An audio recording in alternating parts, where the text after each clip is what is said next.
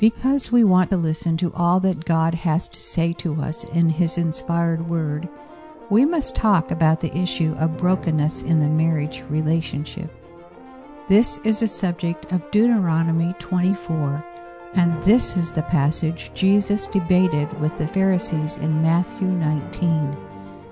So, as we continue our series on Deuteronomy, let's pray for a spirit of humility and ask the Lord to give our study leader, Dave Wyrtzen, as he seeks to help us to get deeper than our personal judgments on the matter into the heart of the matter biblically.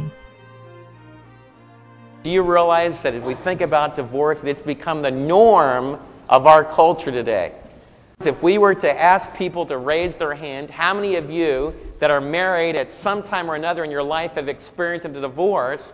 In the average audience of American people, the norm would be that most married couples at some time or another in their life have an experienced divorce. Now, I remember a day, in fact, when I was being raised back in New York, Nelson Rockefeller was trying to, as, as governor of New York, was thinking in terms of running for the president of the United States. And he had all the money that the Rockefellers could muster, and he had all kinds of support in the Republican Party. But you know, one of the things that kept him from being able to be elected was guess what? You would never guess it in the 1990s. But Nelson Rockefeller had been divorced. And at that time, many years ago, when I was just a kid, that was like a death knell to a political career. And that was in this secular society, not the Christian society. When President Reagan ran for presidency, I remember talking to my dad about it because he was an ardent supporter of President Reagan. I said, Hey, Dad, what about the fact that he's been divorced? When I was a kid, he used to talk about, boy, that's not going to be such a good thing. It never even came up. Because by that time, as Americans, you know, divorce is just part of everyday life. Now, the old school preacher, which I've started out with leaning a little bit that way, yells and shouts at us God hates divorce. God hates divorce. Have you ever heard that verse? It's from Malachi. Most believers that have heard that God hates divorce have never read Malachi chapter 2. They have no idea what it really is talking about, but they thunder out God hates divorce. And so we have a message in our church in the old school kind of a setting about divorce, and everyone that's been divorced feels totally discouraged, totally guilty. They feel so guilty that they get angry and they leave. Where do they go? They go to the progressive preacher's church. And the progressive church tries to smooth over the feathers and make everybody feel comfortable. And instead of yelling out that God hates divorce, the basic idea is, you know, God wants us to be happy. God wants us to be fulfilled. God wants you to be able to find yourself, and He wants to be able to find what it means to really be happy in a marriage. And whatever it takes to get there, you do it. And so we go to the other extreme. If ever there was a day when we need to try to open up the pages of God's Word and look at what God's heart is. You see, when it comes to this area of divorce, it's so easy for us to have hardness of heart. And I want to ask you today as we talk about Deuteronomy chapter 24, and I'm going to begin in Matthew 19 because this is one of those passages in Deuteronomy that I can go directly to our Savior's interpretation of it. And we can look at what the Lord Jesus wants us to learn from the law of Moses about divorce. And so let's begin in Matthew chapter 19, and we begin in the midst of a conflict. But we don't have to get involved in the conflict because we're going to try to be non emotional. We're going to try to at least begin to hear, first of all, what God has to say in the matter. Matthew chapter 19, we have kind of an extended discussion of our Lord Jesus concerning this passage in Deuteronomy chapter 24. Let's look at it, and we'll pick it up in Matthew chapter 19, verse 3. It says, Now some Pharisees came to him to test him in other words, the Pharisees are the religious scholars of the first century. We could think very much in terms of men that know the Old Testament cold. They know Deuteronomy cold, and they know all the intricacies of several hundred years of tradition. And so these Pharisees that know all this Jewish background come to our Lord, and I want you to notice that their purpose is to test him. Their purpose is not to learn from him. Their purpose is not to open their heart to him. Their purpose is not to really determine whether or not he's the promised one from God. Their purpose is to test him. In theological discussions, as long as our purpose is to test, As long as our purpose is to win an argument, as long as our purpose is to argue about words, we're not going to ever hear. We're not going to ever listen. And so the Pharisees have the wrong heart attitude from the very beginning. Their heart is just involved in argumentation. Their heart is just involved in trying to get all the intricacies of a religious discussion down. And really, what they want to do is to try to win against the Lord. In fact, their heart down deep inside is filled with darkness and, and hardness and, and very evil thing because they would like the Lord to make some statements about a subject which is going to divide his popularity and is going to be able to suck away from him the kind of acclaim that he's getting throughout the land of Israel. So their hearts are all wrong. They came to test him. You notice how they deal with the Lord in this way. They ask, Is it lawful? And here's the loaded question is it lawful for a man to divorce his wife for any and every reason? You see, what they were stating is they knew that there was a background in the law of Moses that down through the centuries of Judaism had taken this idea that if a man, when he got married, found something in the woman that he didn't like, for any and any reason, some reason he didn't like her, that he could get a divorce. And basically, there were two schools of thought on the matter, and the Pharisees basically expressed the loose view, the view that was from the school of Hillel, who was a rabbi that came about 100 years before Christ came into the world. But by the time Christ came, his school of thought was one of the most powerful uh, ways of living and ways of following the law of Moses. The school of Hillel said that you can get a divorce for any and every reason, especially the men. Primarily, the men can get a, get a divorce for any and every reason. Now, what was that law based on? Let's turn back and try to find out what the Pharisees, what the base of their question is, and how it developed. Turn back to Matthew chapter 24. We now arrived in our study in the book of Deuteronomy. We're dealing again with the family area, the marriage area. And in Deuteronomy chapter 24, Moses is talking to us about the area of marriage. And usually we think of these verses as pertaining to divorce, but I want you to listen very carefully and think if they're really talking about divorce, allowing for divorce, trying to give reasons for divorce. Let's look at it. Matthew, Deuteronomy 24. If a man marries a woman who becomes displeasing to him, that's what Hillel picked up on. If a man marries a woman and she displeases him, in other words, he doesn't like her, he's not pleased with her, very emotive kind of thing, Notice that the school of Hillel forgets the next phrase because he finds something indecent about her. And this word indecent is a word that was used in the previous chapter. It's, it's short of adultery. It's short of some kind of blatant sexual immorality because we've already learned in the book of Deuteronomy that the penalty for committing immorality or adultery is the penalty of death. So the penalty for being immoral was not to have your marriage dissolved, it was for your life to end. So it's something that doesn't involve specific sexual immorality or adultery or breaking the seventh commandment. It's something short of that. It's something indecent. It's something that's unclean. It's something that's not quite right.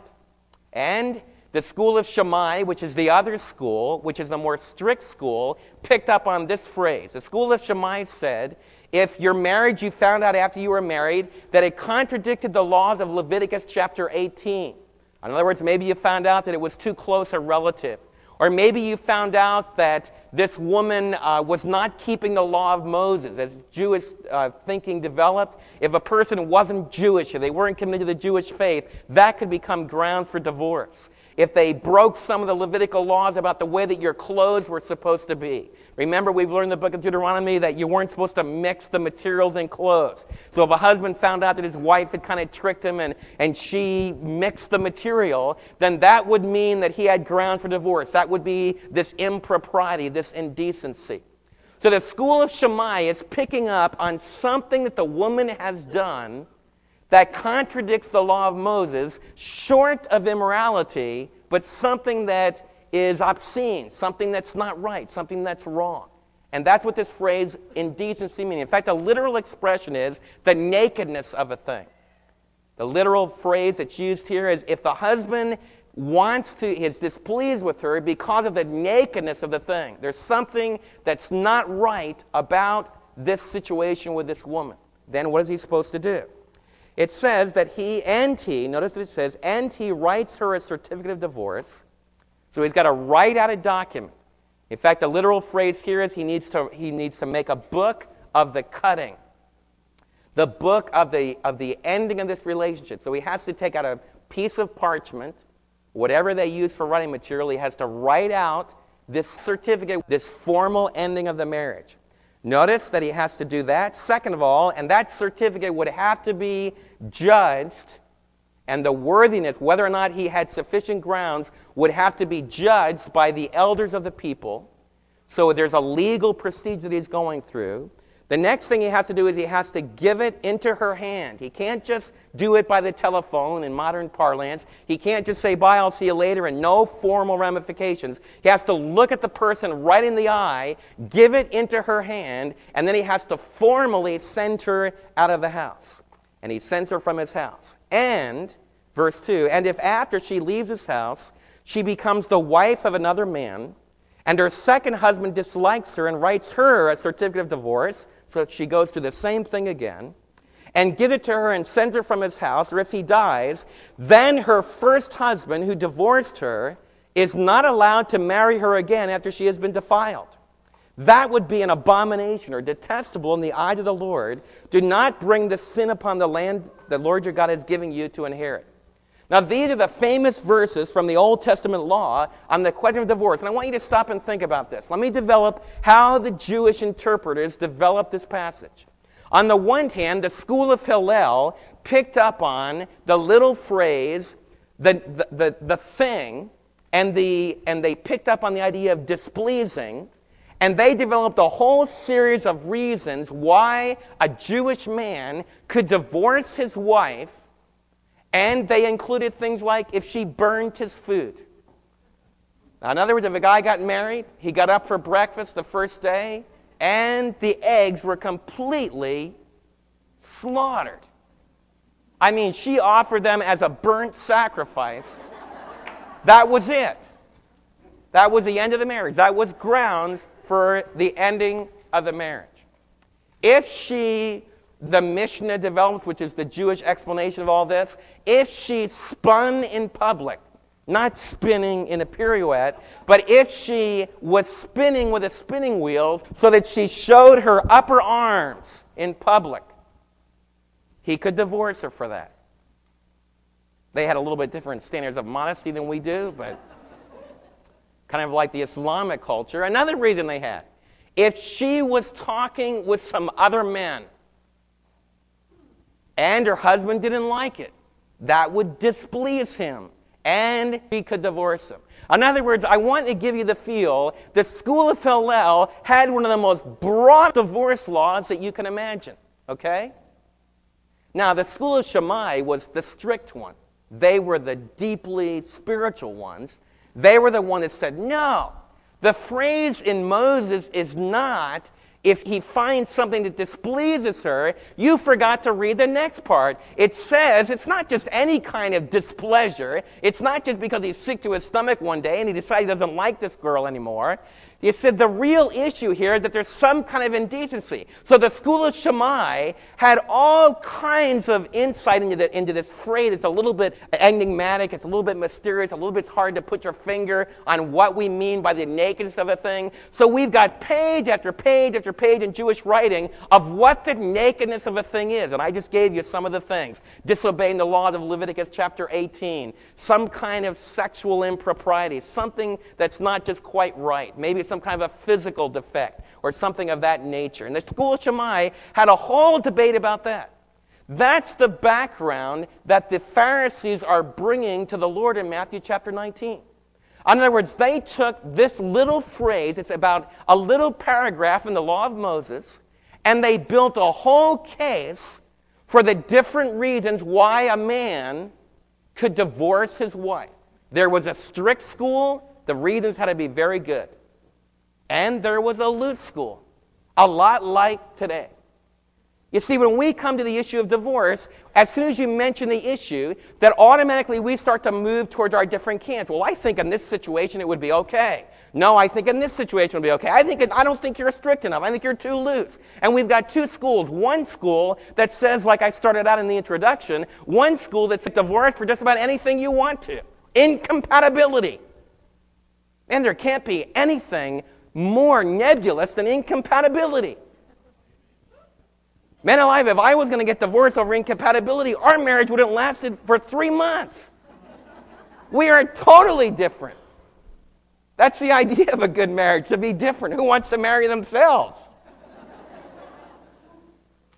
You ever think of the nebulousness of we're incompatible? What in the world does that mean? It just means I, I, I need to get out of this situation. And our courts are so filled with, with, with divorce situations. If you want to get divorced, I guarantee you the judge will give you about two minutes and you're out of there. He's tired of you. He doesn't want to worry about you. Man, he's not a family counselor. They don't want to mess with it. So if you want to get divorced, you can do it. That's the school of Hillel. Then we have the religionists. I went to seminary with some guys, you know, some pastors. There was absolutely no divorce.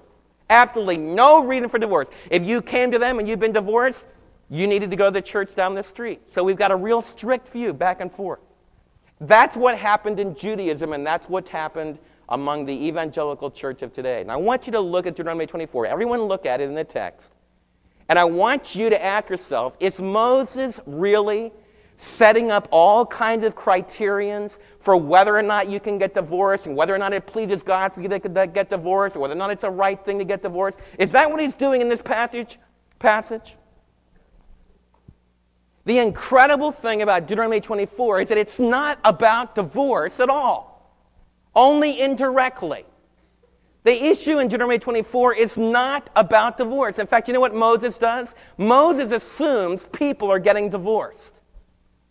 Moses realizes that as he gets these people ready to become a nation, like most of the nations in the ancient Near East, there were people getting divorced, a lot like today. And so he doesn't give a law that condones divorce.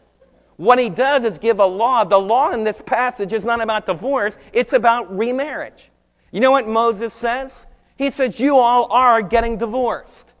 Here's some of the reasons you are getting divorced. And he presents a case study. He says a person who was married to a woman, she displeased him, some kind of indecency. I'm not even going to tell you what it was because that's not really the issue here. But he divorces her and sends her out of her house. And, he, and Moses goes through the whole thing that he's got to give her this and he's got to do this. And then he says this. Then she marries someone else. And the same thing happens again. And then Moses gives his law. What Deuteronomy chapter 24 is about is not a law about divorce, it's a law against remarriage to the person you divorce. That's really what it's about. And that's a puzzle. That you say, why, why in the world would Moses care that this woman not be allowed to go back to her first husband? Because legalists are always looking for loopholes. And if you're in a legal frame of mind, and I have people that come to my office, they say, We want you to tell us what the Bible says about and then they'll say maybe divorce. And what they want me to do is go flipping through the Bible, come up with some reason from the Bible that will justify what they already want to do. And then they can legally do it. We're able to solve their conscience, throw a little holy water on it, and everything will be all right. It's not going to work. See, that's not what Moses is doing. You know what Moses is doing is saying, legalist, you're not going to get a loophole here. You see, the loophole is this. If I'm married to a woman, she burns my eggs, I don't like it, so I throw her out.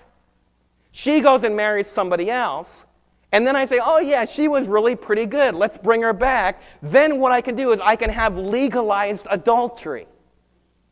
You see, what I can do is I can push the woman out, let my friend have her for a while, kind of like we do in the modern culture, you know, you just pass them along.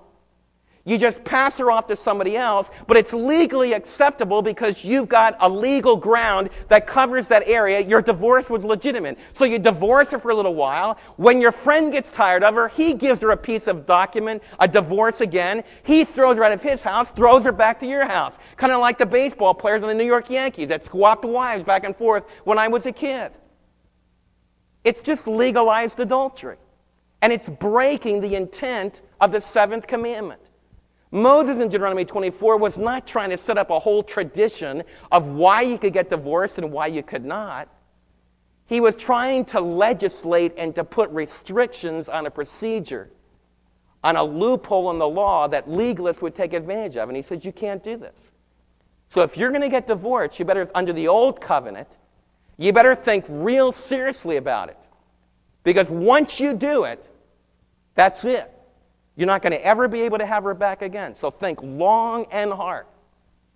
Because if you send her away from your house, she's not coming back again. Now, all the women should be deeply troubled by Deuteronomy 24 so far. There's one glaring problem with Deuteronomy 24. What is it? Come on. It all talks about if she doesn't please him. Some of you, dear ladies, are sitting there going, What about if he doesn't please me? All right, how many of you have been thinking there? We'll confess, right?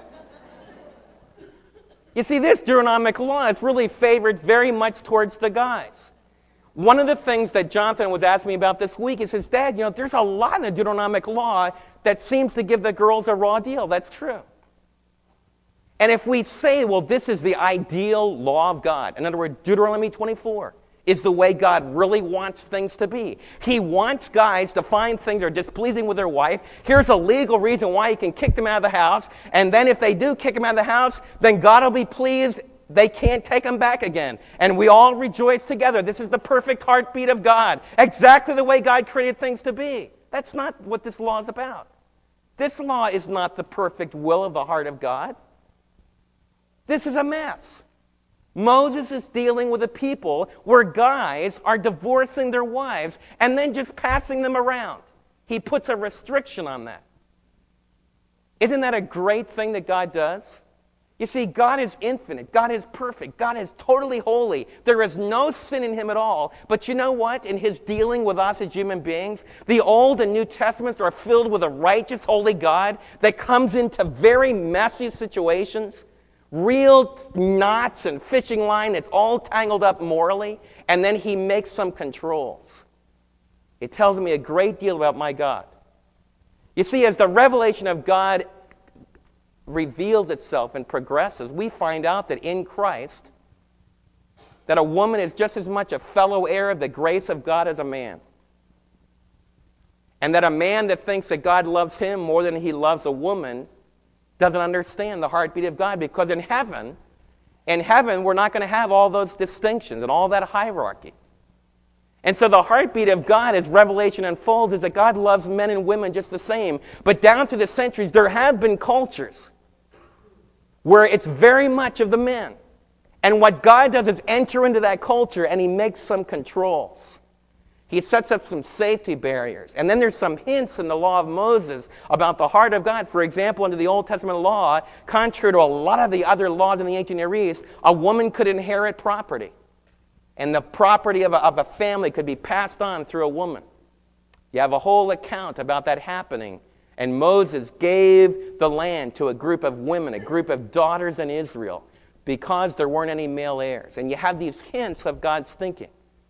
What I want you to see, and it's very hard to understand this, legalists never do understand it because, because they're, they're always looking for all the rational ramifications. They want everything to line up. And they just don't enter into this idea that an infinite, pure, and holy God would enter into a mess and give some regulations to try to help the mess not to be such a great mess. The great tragedy of the Pharisees is that they took a mess that God was trying to regulate and they legislated it and they made it become a doorway to forget about God's heart in marriage. I want you to turn back to Matthew chapter 19 because that's what the Lord talks to us about in Matthew chapter 19. You see, the Pharisees, with all this background, know that either way that Jesus answers, if he answers according to the strict school of Shammai, he loses half of his audience. If he answers according to the loose school of Hillel, then he loses the other half of his audience. Either way they win, they've got a divided popular movement. They've got it, got it under control. Look how Jesus answers. Verse 4 Haven't you read? Boy, those are loaded words. Haven't you read? These Pharisees had the Old Testament in Hebrew memorized. if you said Deuteronomy chapter 24, they would be able to quote those verses to you. They knew every single line in Hebrew. So why would Jesus Christ ask them, Haven't you read? Because you know what I find in my own life? I've read Deuteronomy 24. I can remember the days back in seminary where I analyzed Deuteronomy chapter 24 and I analyzed all the school of Hillel and all the school of Shammai and I tried to figure out how this fit into my particular view of divorce. And the Lord would come to me at that time, and He should have come to me at that time and say, David, haven't you read? This passage is really not about divorce. It's about regulating remarriage. It's not saying anything at all about the heart of God towards the marriage relationship and towards what divorce really means to Him. It's not about His heart. It's about a loving God who graciously enters into the mess of human existence. Haven't you read? Not have we read those words, but have we listened to God's heart? All of our lives, those who have been divorced and those who have not, are a mess. None of us are proud of all of our internal thoughts, all our secret actions. This is why God entered into a messy world, died a messy death, so that by His forgiving love He could clean up the mess forever. Only those who humble themselves and admit that they are a mess can receive the gift Christ wants to bring. Divorce is not the unpardonable sin. Jesus can meet you exactly where you are and bring restoration in your life. Some of you are living in agony right now. The last thing in the world you ever wanted to become was divorced, but your partner just left. God does not come with condemnation. He comes with understanding. He himself experienced this in his relationship with his people. Read the book of Hosea. But he has the ability not just to empathize with your hurt, he can also bring the promise that ultimately all the events of your life can write an incredible story of intimacy with him and of redemptive love. Jesus enters fully into the messiness of our lives, and by His grace, over time, cleans things up so that we will be prepared for eternity.